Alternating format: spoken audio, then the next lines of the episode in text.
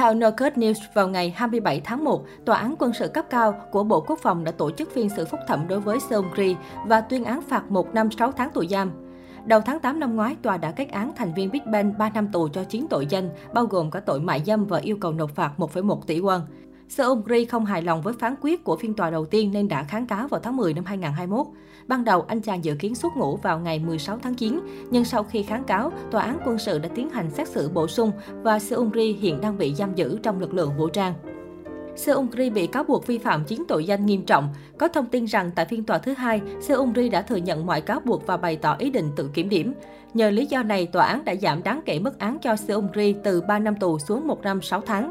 Nếu Seungri chấp nhận phán quyết này, anh sẽ được trả tự do sau khi hoàn thành bản án một năm rưỡi vì anh đã thụ án được khoảng 5 tháng trước đó.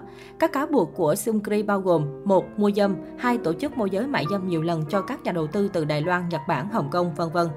3. Tham ô, biển thủ 528 triệu won từ Club Burning Sun và 22 triệu won từ Zuri Holding.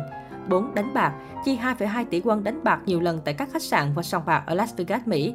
5. Vi phạm đạo luật giao dịch ngoại hối, không khai báo khi vay con chip trị giá 1 triệu đô la để đánh bạc.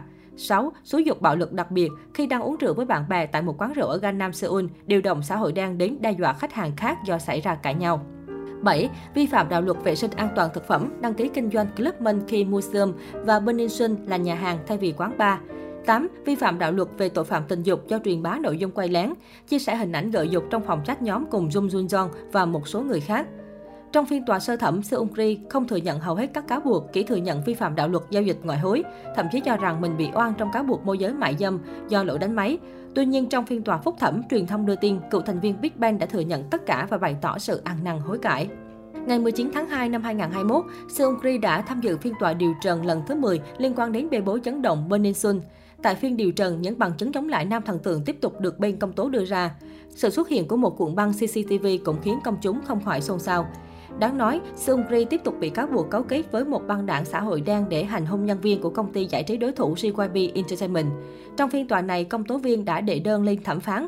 Bằng chứng vô cùng quan trọng là một đoạn CCTV ghi lại toàn bộ vụ việc, trong đó có sự xuất hiện của Seungri. Đoạn video cho thấy cảnh Seungri đang trò chuyện với nạn nhân trong phòng riêng tại hộp đêm, cùng một nhóm đàn ông và sau đó giữa họ xảy ra xung đột.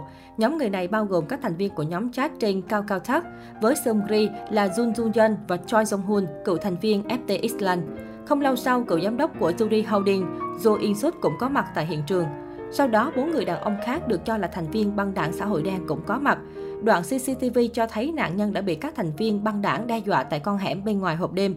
Nhóm người này đã nhanh chóng rút lui trước khi cảnh sát đến. Trước đó có thông tin cho rằng nạn nhân của vụ việc này là nhân viên của một trong những công ty giải trí hàng đầu Hàn Quốc là JYP Entertainment. Chính vì vậy, Seungri đã chủ động liên hệ với cựu giám đốc của YG cũng như giám đốc điều hành của JYP thông qua nhóm chat trên KakaoTalk để giải quyết vụ việc.